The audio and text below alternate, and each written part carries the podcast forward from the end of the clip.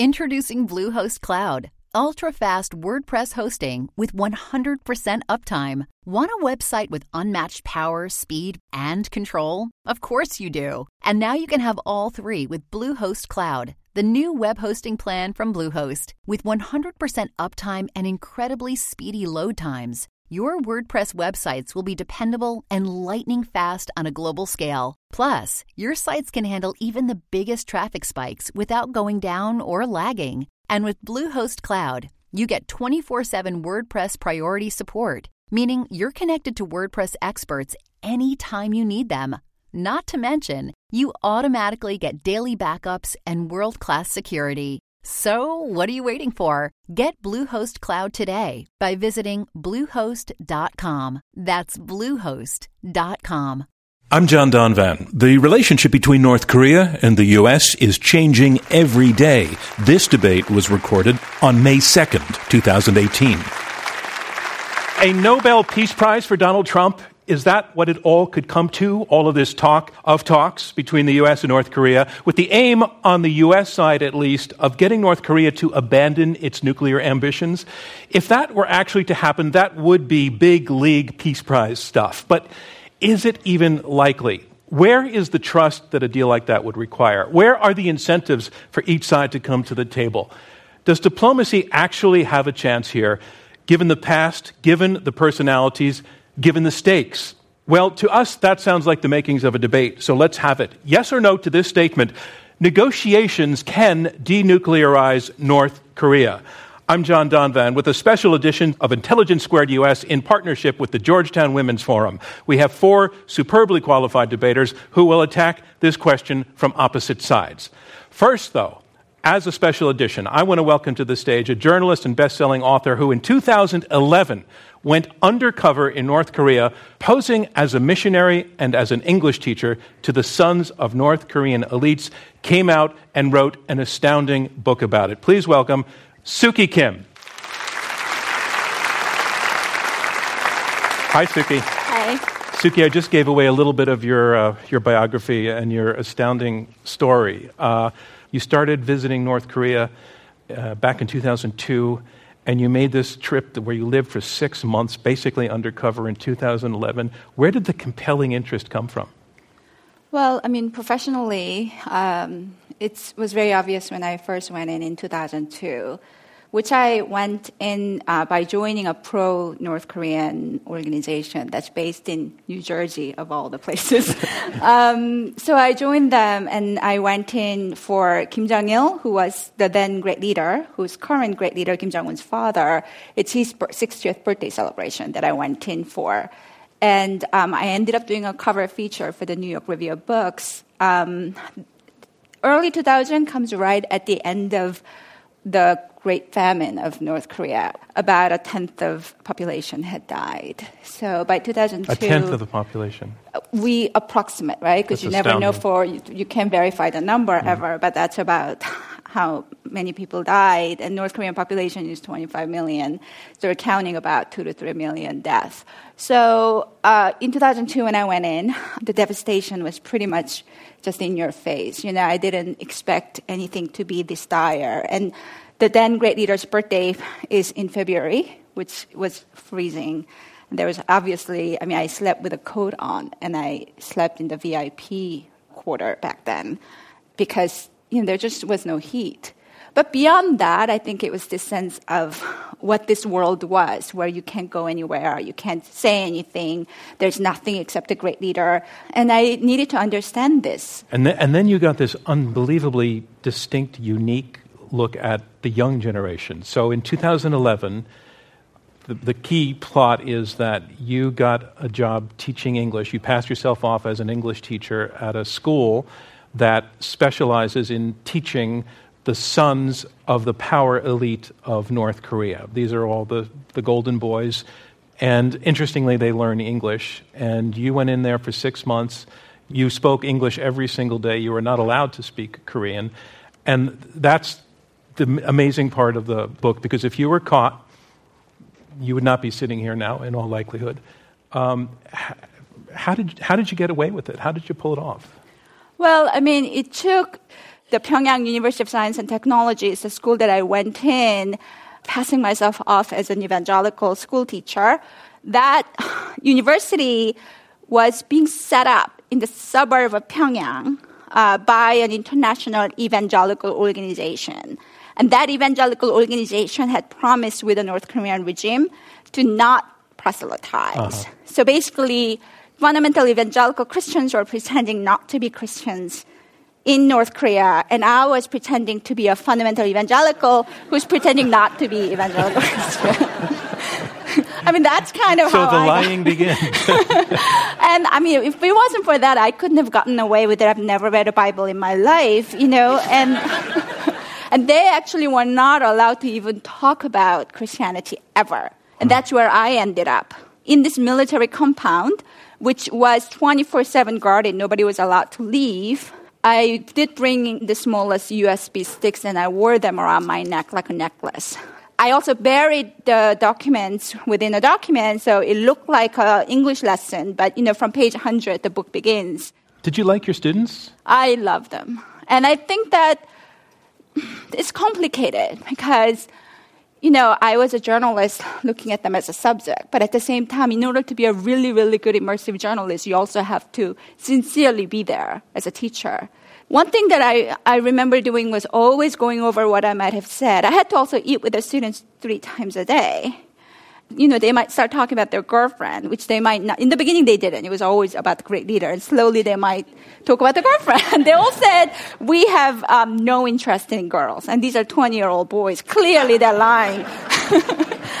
But by the end, they would tell me it's only for me. They would tell me about their girlfriend. So this kind of conversation, sometimes then you slip things in order to find out more about what's going on in this country. You know, how many channels of television? For example, they might ask me, because North Korea only has one channel really that officially works, and that only shows the Great Leader programs. But is that a good show? it's unbelievable how yes, many things you can say about the Great Leader, which is what that um, country does. It's the same thing over. It's a deja vu. It's a place like a Groundhog Day. It's really the and I think that's the thing. And, you know, it's, it so, looks so bizarre, I think, to the Western world. But in there, it's the same information that's being told over and over and over and over again. And to think this has been going on not just for a year, not for five years, for 70 some years. You know, do, do, but do, they, do, these boys know what the outside world is about then? Uh, they didn't even know what the internet was. First of all, North Koreans cannot travel outside or within the country. There's a check post between each towns. Everything is blocked. All the information you ever get is about North Korea. Education isn't really possible. My students didn't really know about a lot of things because basically they only get information about the great leader or anything is related to the great leader. How does North Korea expect to prepare itself for a future if its generation of star students is, you know, they're learning English, but they don't know anything in a certain way? They don't know anything. You know, they're not dumb, but all the information has to be stripped for them to not think critically. And that's one of the things I really, really began noticing about my students. When I said they seem much younger, in an abused world, you end up you, because you never make decisions on your own. The title of your book is Without You There Is No Us, which comes from one of the most popular songs in North Korea because it's only the great leader that owns everything in that world. Suki Kim, thank you so much for, for setting the table for us in this fantastic way. Thank you. Thank you, Suki Kim. And now we're going to move on to our debate proper. Our motion is this negotiations can denuclearize North Korea. As always, our debate will go in three rounds, and then our audience here at the museum in Washington, D.C., and the audience watching online will vote to choose the winner. And as always, if all goes well, civil discourse will also win. And now it's time to meet our debaters. Let's start with the team arguing for the motion negotiations can denuclearize North Korea. Arguing for the motion, first let's welcome and meet Suzanne DiMaggio. And Suzanne, um, you're a senior fellow at New America. You've been leading diplomatic initiatives in places like Iran and North Korea for nearly 20 years. And in May of last year, you facilitated the first official discussions between the Trump administration and the North Korean government's representatives. Uh, before we get here tonight, something you specialize in is called leading Track 1.5 and Track 2 diplomatic initiatives. Let's get this out of the way. If you can tell us in 30 seconds what is Track 1 and what is Track 2? I can do that. Okay. So, Track 1 is official diplomacy between governments, and Track 2 is unofficial dialogue among non governmental participants. And at the risk of sounding particularly wonky, Track 1.5 is somewhere in between. It includes a mix of official and unofficial participants. We welcome Wonk here tonight. Thank you very much, Suzanne DiMaggio. And you have an impressive partner on your side as well, Bonnie Jenkins. Ladies and gentlemen, Bonnie Jenkins. Uh, Bonnie, you are a non resident senior fellow at the Brookings Institution during the Obama administration. You were at the State Department. Uh, you're an ambassador. Uh, you were working on chemical, biological, radiological, nuclear threats on a daily basis. Uh, you said that you got into the field of arms control by accident. In a sentence or two, how does one get into that by accident? Um, I got into it by accident mainly because I was a fellow at the uh, Department of Defense, and I went with my colleague to a meeting, and I had no idea what they were going to be talking about. And they were talking about the Strategic Arm Reduction Treaty, and I said, This is really cool. I want to do this. So I've been doing it ever since. We're going to see tonight just how cool it is. Again, thank you, Bonnie Jenkins, and the team arguing for the motion negotiations can denuclearize North Korea. We have a team arguing against it. Please first welcome Sue Mi Terry. Sue Mi, you're a senior fellow at the Center for Strategic and International Studies. You are widely recognized as one of the world's foremost experts on North Korea. You were the CIA's top Korea analyst, one of the top Korea analysts during the Bush administration. And when you were recruited to work for the CIA, they told you that if you wanted to know what Kim Jong il eats for breakfast, you should come work for them. So, did you ever get the answer to that question? No, I never got to find out what Kim Jong il ate for breakfast, but I got to find out that his favorite food in the whole world was toro, fatty tuna. So that's something that I had kind of in common with Kim Jong il. Love of sushi and toro. All right, thank you very much, Sue Mi Terry.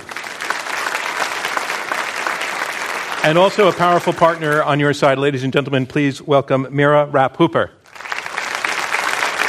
Mira, you're a senior research scholar at Yale Law School, a senior fellow at Yale's Tsai China Center. Your areas of expertise are uh, deterrence, nuclear strategy, alliance politics, among others. Um, you recently co wrote an essay titled Perception and Misperception on the Korean Peninsula. That was in Foreign Affairs. Among the many misconceptions that you, you think uh, Americans might have about North Korea, what's, what tops the list for you?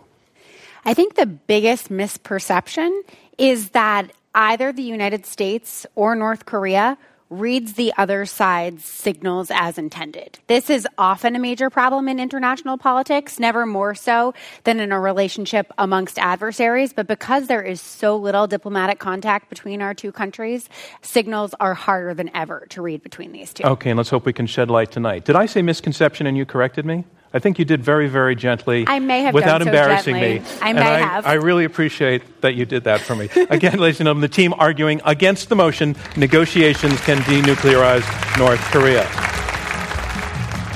Trust, diplomacy, and opening statements. When Intelligence Squared US continues. Sign up to The Economist for in depth curated expert analysis of world events and topics ranging from business and culture to science and technology. You'll get the weekly digital edition, online only articles, curated newsletters on politics, the markets, science, culture, and China, and full access to The Economist Podcast Plus. The Economist is independent journalism for independent thinking. Go to economist.com and get your first month free. I'm John Donvan. Welcome back to Intelligence Squared US, where four debaters are about to begin facing off on one of the toughest foreign policy issues of the 21st century. So we go in three rounds, and in the first round, each debater makes an opening statement. They will be uninterrupted. And first, to speak for the motion, negotiations can denuclearize North Korea, Ambassador Bonnie Jenkins, non resident senior fellow at the Brookings Institution and former State Department official. Ladies and gentlemen, Ambassador Bonnie Jenkins. When I was first told that I would have an opportunity to be a part of this debate and that my motion would be that negotiations can lead to denuclearization, I said, of course. Of course, why not? Um, but then I said, let me step back a bit and say a little bit about why I have that perception. I have spent my life working in the area of nuclear nonproliferation, chemical, biological nonproliferation, arms control. So I spent my life sitting at the table with others, negotiating treaties, working out, working with the delegations, drafting treaty texts, and really making the what may seem impossible possible. I've also done some research on this. Actually, my topic for my dissertation was why do countries decide that they want to or not develop nuclear weapons? And how does nonproliferation actions really play a role in that decision making? And I have found out in all of the research that a very important part of this is a leader.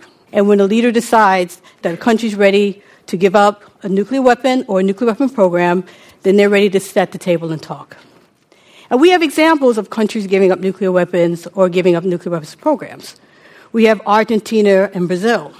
We have Belarus, Ukraine, and Kazakhstan. We have South Africa. All of these countries decided at some point that they wanted to give up their nuclear weapons or their nuclear weapons program. And at some point, a leader made a decision that that was the right thing to do. We have Iran. We all know about the Iran agreement. That was also an agreement that many said could not happen for them to stop their nuclear weapons program. But there were fortunately some that believed that it was possible. And as a result, after many months, we have the JCPOA, the Joint Comprehensive uh, Agreement. So it can happen, and it did happen, and there's no reason why it cannot happen again. Of course, we do have one wrinkle it's North Korea. And the problem is, we have a history. We have a history in North Korea where there have been agreements, and those agreements didn't work. We're not saying that you should not take account of these things. In fact, when you're going into a negotiation, you should take into account the past. However, those are not reasons not to negotiate. You can never give up on diplomacy. You can never give up on trying to reach a conclusion with another side. We want to be at a point now, after all the saber rattling, after all the words, to finally say, okay, let's sit down and talk, because we think we can make a difference now. And the table's set. We have the meetings between North Korea and South Korea. We have the meetings with North Korea and China. We have the upcoming meeting with the US and North Korea. Why would these be happening if we didn't think it's possible? What's the point of doing all of this if we can't have denuclearization. The time is right. We've had everyone do their thing with the, you know, we're going to threaten you with this and threaten you with that. Okay, now let's step back and let's do what we need to do to make sure that we can come to some decisions and some agreements on denuclearization. Thank you. Thank you, Bonnie Jenkins. Our next debater will be speaking against the motion negotiations can denuclearize North Korea. That is Mira Rapp-Hooper, senior research scholar at Yale Law. Ladies and gentlemen, Mira Rapp-Hooper. There is no bargain that can fully denuclearize North Korea at the negotiating table. Denuclearization is the complete, verifiable, irreversible disarmament of North Korea and its nuclear weapons program, as defined by policymakers and the Trump administration itself. And that is the heart of what we are debating tonight. North Korea believes it needs nuclear weapons to survive. The Korean War ended in 1953 with an armistice and tens of thousands of American troops still on the Korean peninsula. North Korea invested in its conventional military, arraying artillery all along the demilitarized zone to ensure that South Korea and the United States could not invade it to topple the regime. Since the 1980s, it's had an active and secretive nuclear weapons program, and it first tested a nuclear weapon in 2006. Since coming to power, Kim Jong un has invested more in his nuclear programs and his missile program than his father or his grandfather before him. For North Korea, nuclear weapons are existential. They are a matter of survival, and they are something that are now guaranteed. So, what could the United States possibly offer up in exchange? Well, it could offer North Korea, logically, a security guarantee, a promise that it would never be invaded. But the only problem is, we've offered it countless times before and we've always been rejected. In private, North Korean nuclear negotiators repeatedly tell their American counterparts that U.S. security guarantees can't be trusted. They point to examples of the United States invading Iraq or invading Libya, having disarmed their opponent and then invaded those countries to topple the regime, and show those as reasons why our security guarantees cannot be trusted. Why would they accept now what they have never accepted in the past? Now that their nuclear arsenal and weapons program is complete. What we can do is do much better than we've done in the past, and that means pursuing realistic goals towards obtainable ends. Arms control that will return weapons inspectors to the country and get a handle on these programs. Working with our allies to contain and deter North Korea and prevent it from spreading the world's most dangerous weapons. But if we chase a promise that Kim Jong un has not made and does not intend to keep, we face two very real risks. The first is that we make real concessions in exchange for a promise that is not real at all and miss this diplomatic opportunity. But the second and worse still is that when the Trump administration awakens from its denuclearization dream, it returns to a world in which it is considering a war on the Korean Peninsula. We are not in favor of the use of force. We are in favor of diplomacy towards realistic and obtainable goals. We ask you to vote for smart diplomacy and to vote against this motion. Thank you, Mira Rapp Hooper. And a reminder of what's going on. We are halfway through the opening round of this Intelligence Squared U.S. debate. I'm John Donvan. We have four debaters, two teams of two, debating for the motion. Suzanne DiMaggio, Senior Fellow at New America and U.S. DPRK Dialogue Director. Ladies and gentlemen, Suzanne DiMaggio. Good evening, everyone. I'm so happy to be here. Uh, as we saw at the historic Inter Korean Summit, Kim Jong un told South Korea's President Moon Jae-in that he was ready to give up his nuclear weapons in exchange for the United States ending the Korean War formally and promising not to invade their country. Of course, we've seen similar language in previous agreements and in previous failed attempts. But that should not stop us from pursuing what I think is the biggest opportunity for diplomacy with North Korea in almost 20 years. So, when considering this evening's motion, I think there are three key questions we should explore. The first one is Is Kim Jong un ready to come in from the cold? We've seen more of Kim Jong un these past few weeks and heard more than we have during his entire six year tenure as North Korea's leader. My best assessment of what's behind this unprecedented outreach is that he understands he needs to do this in order to gain acceptance of a new strategic policy he just put forward. This is the policy of economic reconstruction. 2017 was a pivotal year for Kim Jong un. That is when he declared the completion of his nuclear force in November and this leads me to my second question why now? The North Koreans say they now have a deterrent to deter an attack from the United States, which enables them to come back to the negotiating table as an equal to the United States, as a nuclear power. And let's not forget, Kim Jong un is not his father. He's 34 years old. He sees decades of rule ahead of him, and he understands that in order to maintain the Kim family dynasty, he's got to do something to address the economic conditions in North Korea. And there's only one way to do that, and that's to lift the sanctions. The third and final question is how can we get to a successful outcome? And that's the most important question. I think we need to rigorously test whether Kim is serious about giving up his nuclear weapons in exchange for security guarantees and economic development. So I'd like to wrap up by saying that the wording of tonight's motion is particularly important. Negotiations can denuclearize North Korea. The operative word is can, which points to possibility. If the motion was will denuclearize North Korea, I wouldn't be up here to defend that because the simple fact is we don't know. And the way I look at it is a vote in favor of this motion is a vote in support of diplomacy. Thank you.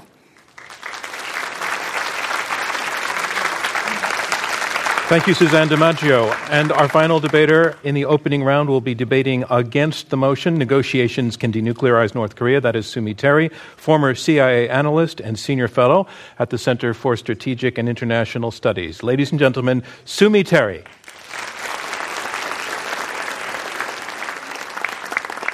Have to say, when I saw the North Korean leader, Kim Jong un, cross over the demilitarized zone and step foot in South Korea, it was a moving moment.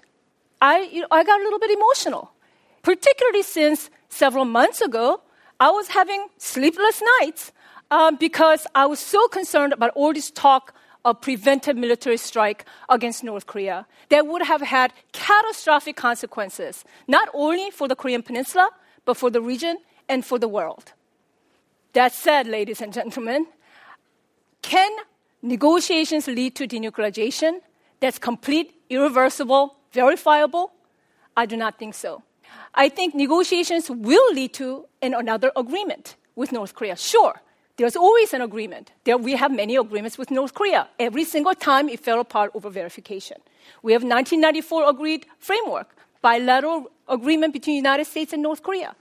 We have 1999 Geneva Accords, in which North Korea agreed to stop all its long range testing. We have six rounds of six party talks, which led to 2005 joint statement, 2007 joint declaration.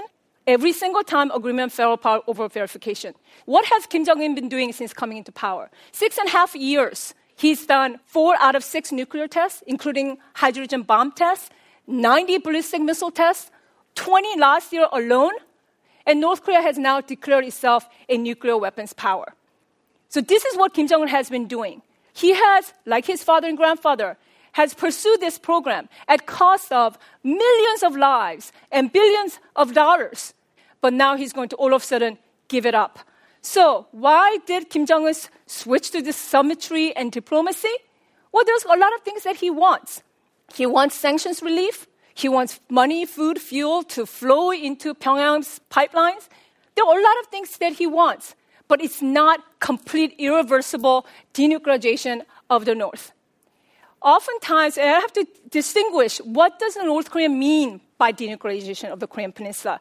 North Koreans have historically meant by that denuclearization of the Korean Peninsula if the regime security is guaranteed and that doesn't mean just a North unilateral disarmament.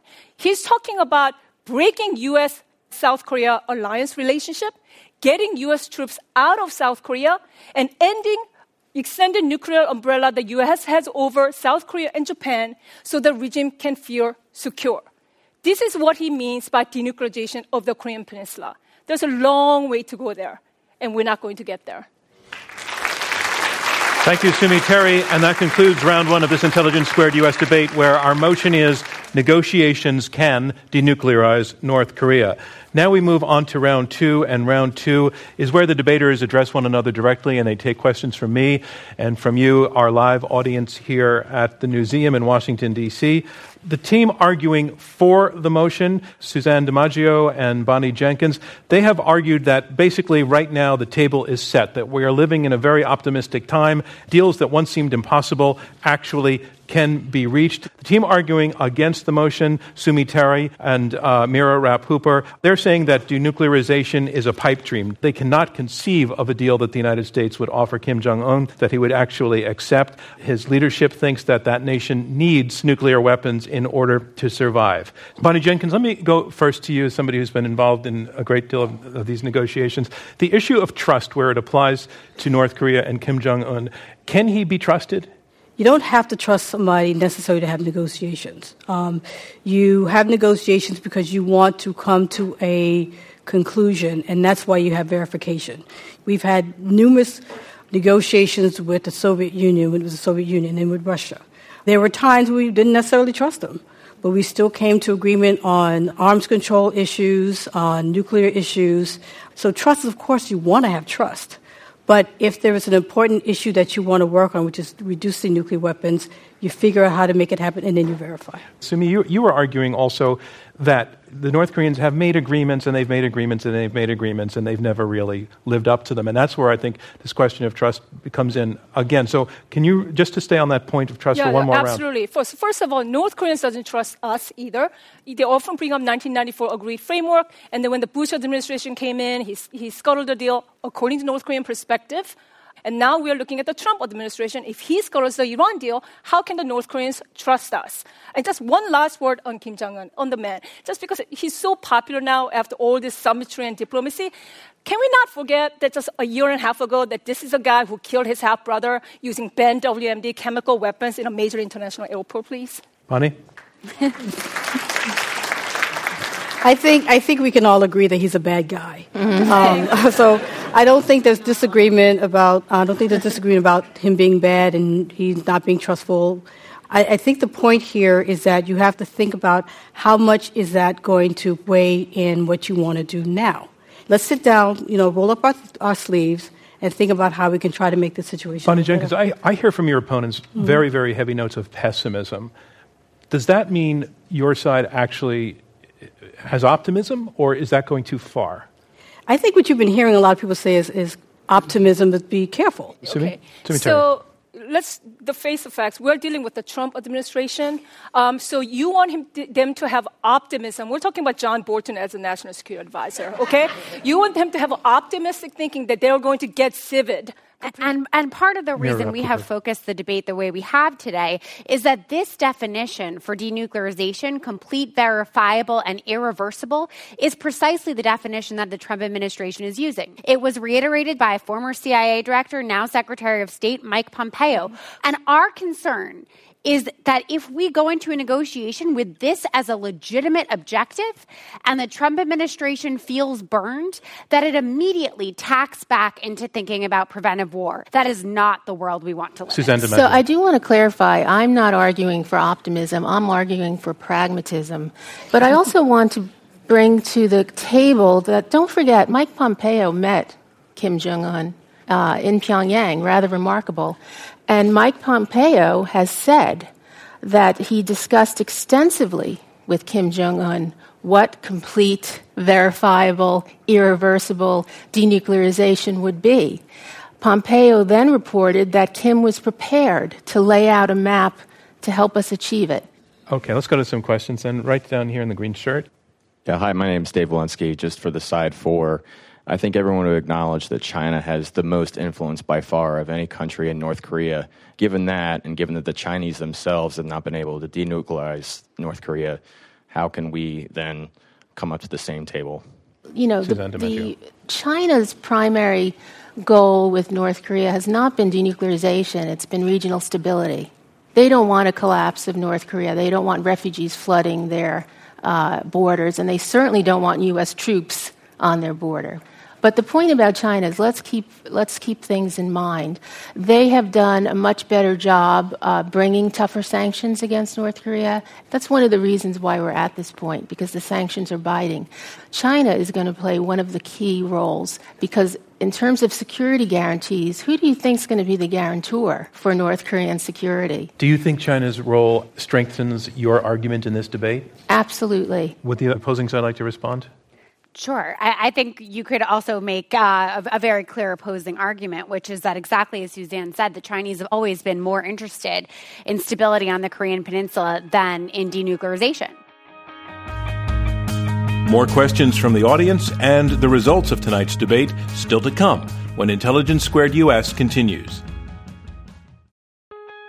And a reminder of where we are. We are in the question and answer section of this Intelligence Squared US debate. I'm John Donvan, your moderator. We have four debaters, two teams of two, debating this motion negotiations can denuclearize North Korea.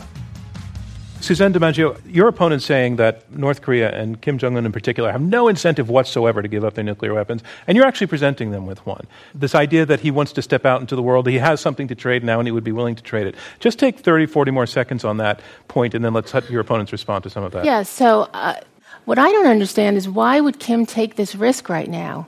He has this nuclear program, uh, he has an ICBM that theoretically can hit where we're sitting right now he could just hunker down, sit there in Pyongyang, and, and continue life as it is. So something is motivating him, and I think they have made the calculation that without some drastic changes in their economic conditions, that regime will fall. And, and you're saying that despite your opponent saying he would never give up his nuclear weapons because that's existential for them, you're saying that that actually is a price he would pay for the benefit that you're outlining. It is the ultimate bargaining chip. So I, I, what I wanted to tease out of that was that your opponent's actually presenting an incentive, something that would make it worth it. Uh, why don't you take that on, Mira Rapp-Hooper? Yeah, this is a really important argument to engage because we are not disagreeing that sanctions may play some role in North Korea coming to the negotiating table. We are simply arguing that on the basis of this economic incentive, they are not prepared to fully disarm. Suzanne, in her opening statement, in fact, made the essential point that Kim Jong un has claimed victory already with his nuclear arsenal. He now also faces the possibility of being able to enter negotiations and drag them out. If he comes back to the negotiating table, makes modest, very minor concessions, holds out denuclearization as a pipe dream goal that he never intends to make good on, he can reduce the risk of war to him and begin to get economic benefits without ever making good on that promise. Funny well, Jenkins. Well, just a couple of things. You have to keep in mind that this is not going to be a negotiation that's going to happen overnight. When you're saying that he's going to drag it out, keep in mind that this is going to take a while. I mean, the Iran agreement took over 20 months. This is going to take a while regardless. And we can't really, at this point, predict that that's going to happen. I think we're, at a, we're not at that point that we can say that that's, that that's specifically going to happen. Again, we're not saying we're not going to have a discussion. We are, I'm for engagement. I'm for dialogue. We are going to have discussion. He could even ask for a grand bargain, normalization for denuclearization, grant things like peace treaty. And we also talked about what peace treaty means, right? Getting U.S. forces eventually off the Korean peninsula and ending U.S.-South Korea alliance. But I do think one important issue has not come up, which is verification. We, we, it came up a little bit. It's really impossible to verify. Right now, I work in the intelligence community. I worked at the CIA over for 10 years. And let me tell you, we don't know how many weapons they have, and we don't know where they are. There are so many covert facilities and thousands and thousands of under tunnel, underground tunnels. And it's going to be hard to even verify. And it might be a little easier to verify if you can actually have people in there looking around All and seeing. over North and, Korea. and, and we're not going to get that unless we have a negotiation, Exactly. unless we, we can't say at this point, we're never going to be able to find it and it's not going to work. You have to have the discussions and you have to have the people in there, and you don't have that right now. Sir, on the right on the aisle. Yeah. Sure. So my name is Luke, and one of these things that we heard from the con side was about accountability with Kim Jong Un. I don't think anyone in this room probably would trust this guy, right? But what about regional actors who may be interested in negotiations to denuclearize North Korea? For instance, South Korea, Japan, China. What role may they play in denuclearizing the Korean Peninsula? Let me take that first to the side arguing against. So there's no Mira question. Yeah, th- there's no question that any agreement that we come to, whether it's arms control, as we're arguing, or the big, lofty denuclearization goal, uh, requires other countries that are not just the United States. And in response to Kim Jong un's visit to Beijing, the Chinese have already promised to begin letting guest workers uh, from North Korea back into China. That is before Kim Jong un has done anything. The Chinese have already begun to grant him economic relief. So part of what we're calling here for here is realistic goals that all of these international actors can get behind. Because if we leave the goal too lofty, then everybody gets to define it for themselves and move the levers of pressure and incentives as they see fit, as opposed to in relationship to something tangible that we can all agree to definitively. I'm glad you raised this question because I really want to give special attention to South Korea.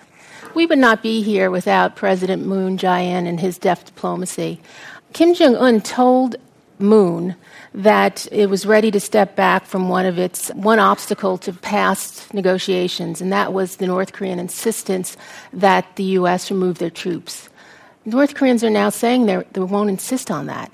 That's a major positive sign. He also told Moon that they do not expect economic sanctions to be lifted immediately. They understand this is a process, and we have control over it. Unless and until they do verifiable steps towards denuclearization, we don't have to do a thing. This isn't child's play. This is something that professionals do. People who work in negotiation, people who work in verification. Okay, another question. Hi, my name's Christine. Um, this question is going to double down on optimism.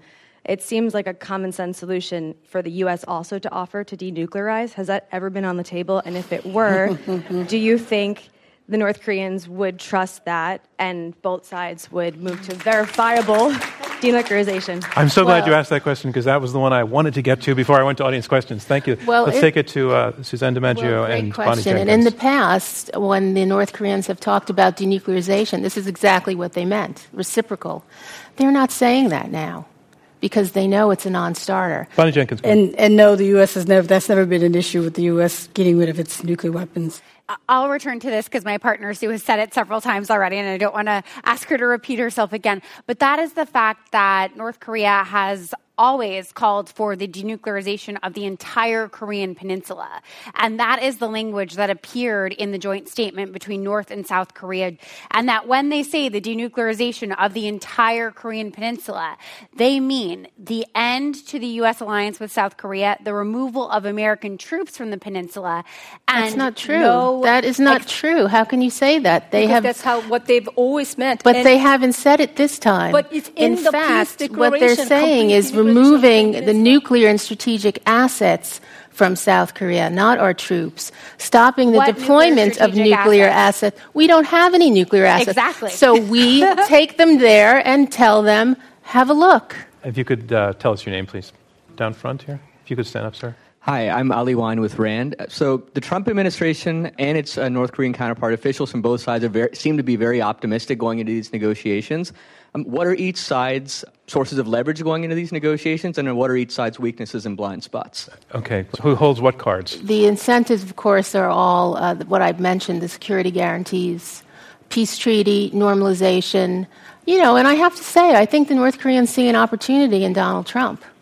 They see someone who's uh, very, very eager to cut a deal they see someone who doesn't give a hoot about human rights, so they don't expect any lectures there. So maybe in their mind, of all the things I've said, they also say, hey, this is the U.S. president for, for us. Let's do this. But are you giving ammunition to the other side just then?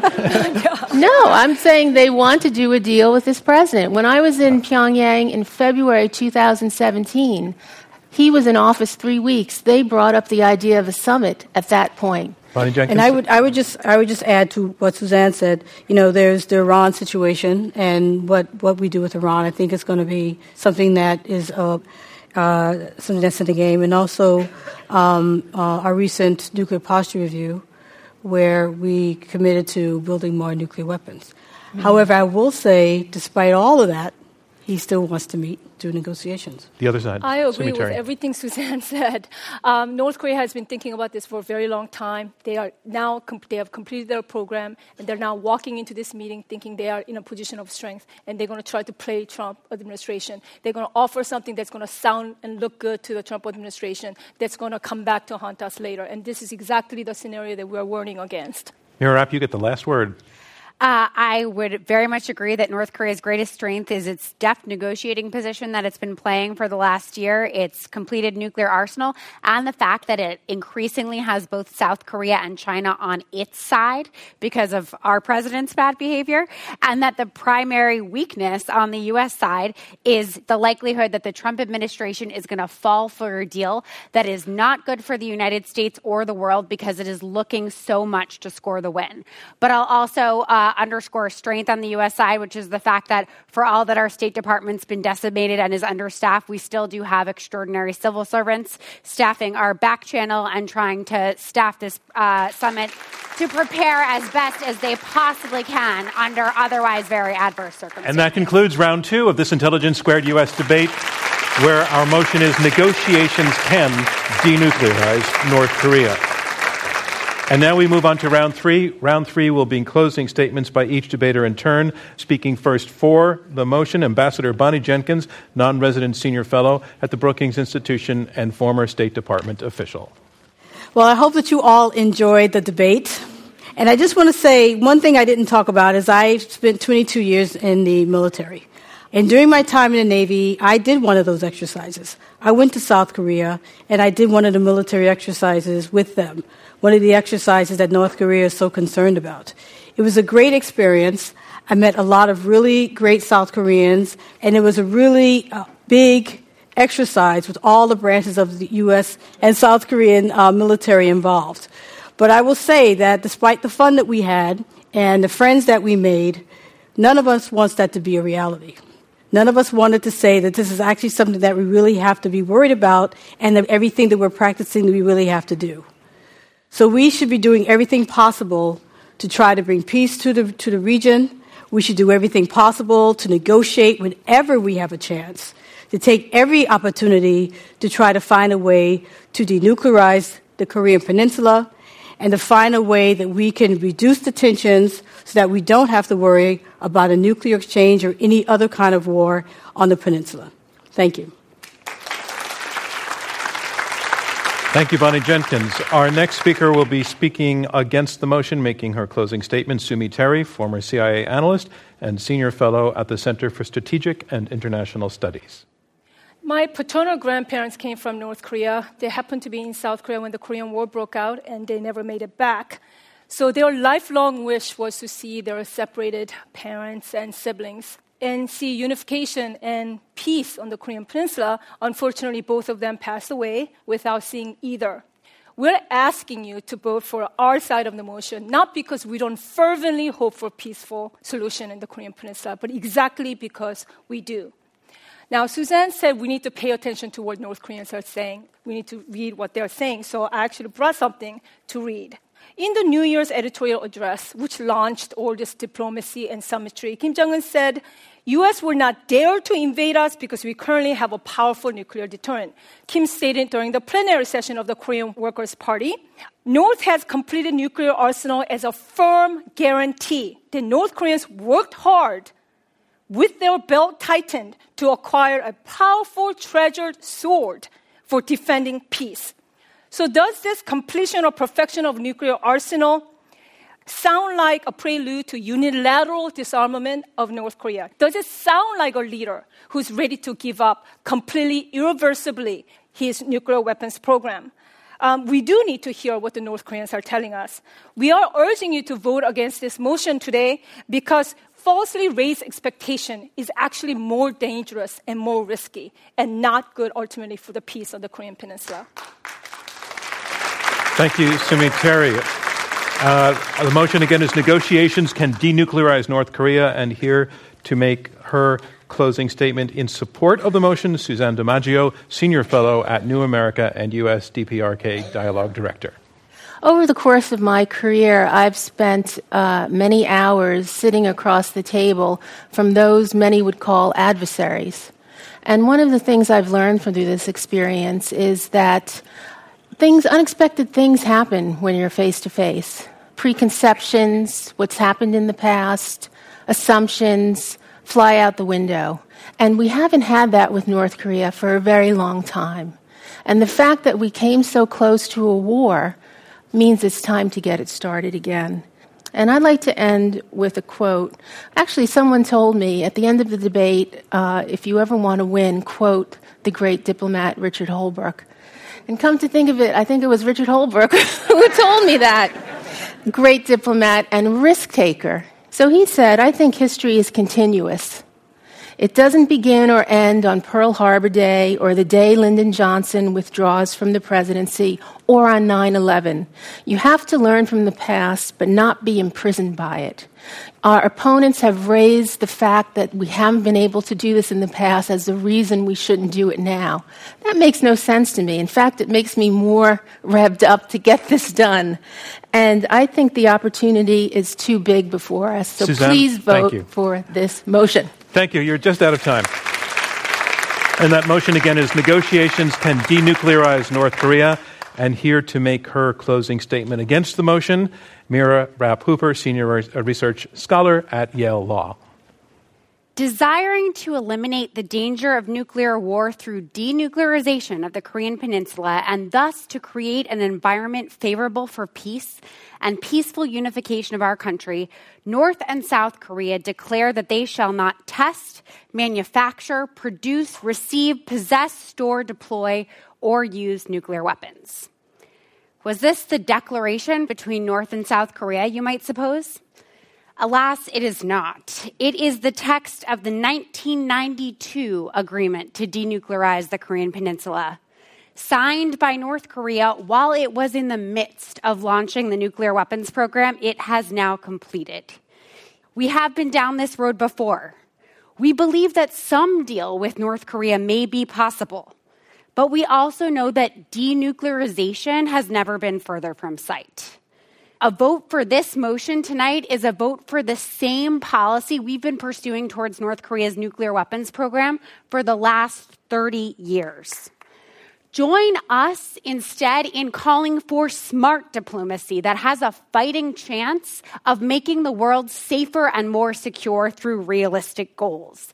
Join us in voting against this motion.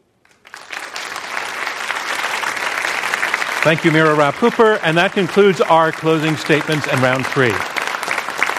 You have voted twice, and I now have the results, and we can declare the winner of this debate.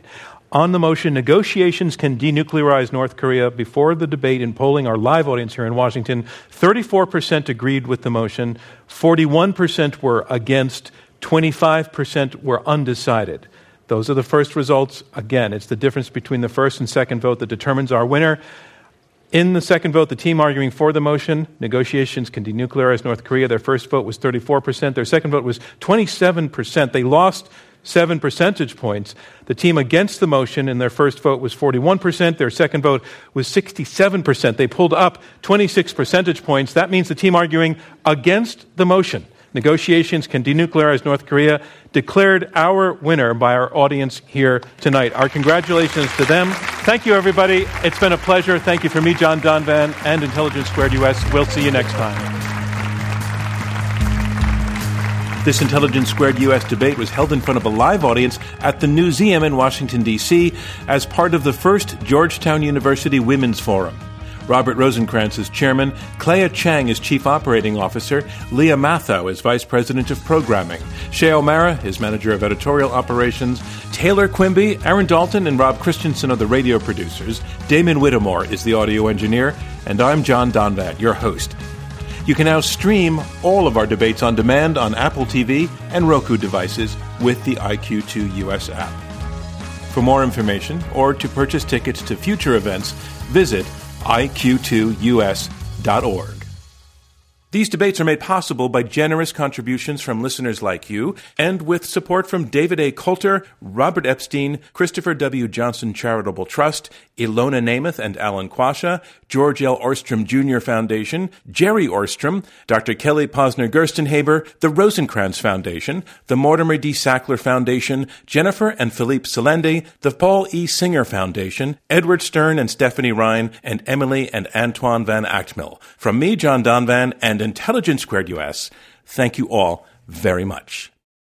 Intelligence Squared US will be live at the Kaye Playhouse in New York City on Monday, May 14th. We'll be debating this motion, Automation Will Crash Democracy. Our debaters are Ian Bremmer, Yascha Mounk, Andrew Keen, and Alina Polyakova. To learn more or to buy tickets, go to iq2us.org or click the link in the show notes. One last thing. Now we are asking for your help. When you give Intelligence Squared US debates five stars on Apple Podcasts or Google Play, you help other people find our podcast. So if you enjoy our debates, please rate and review us.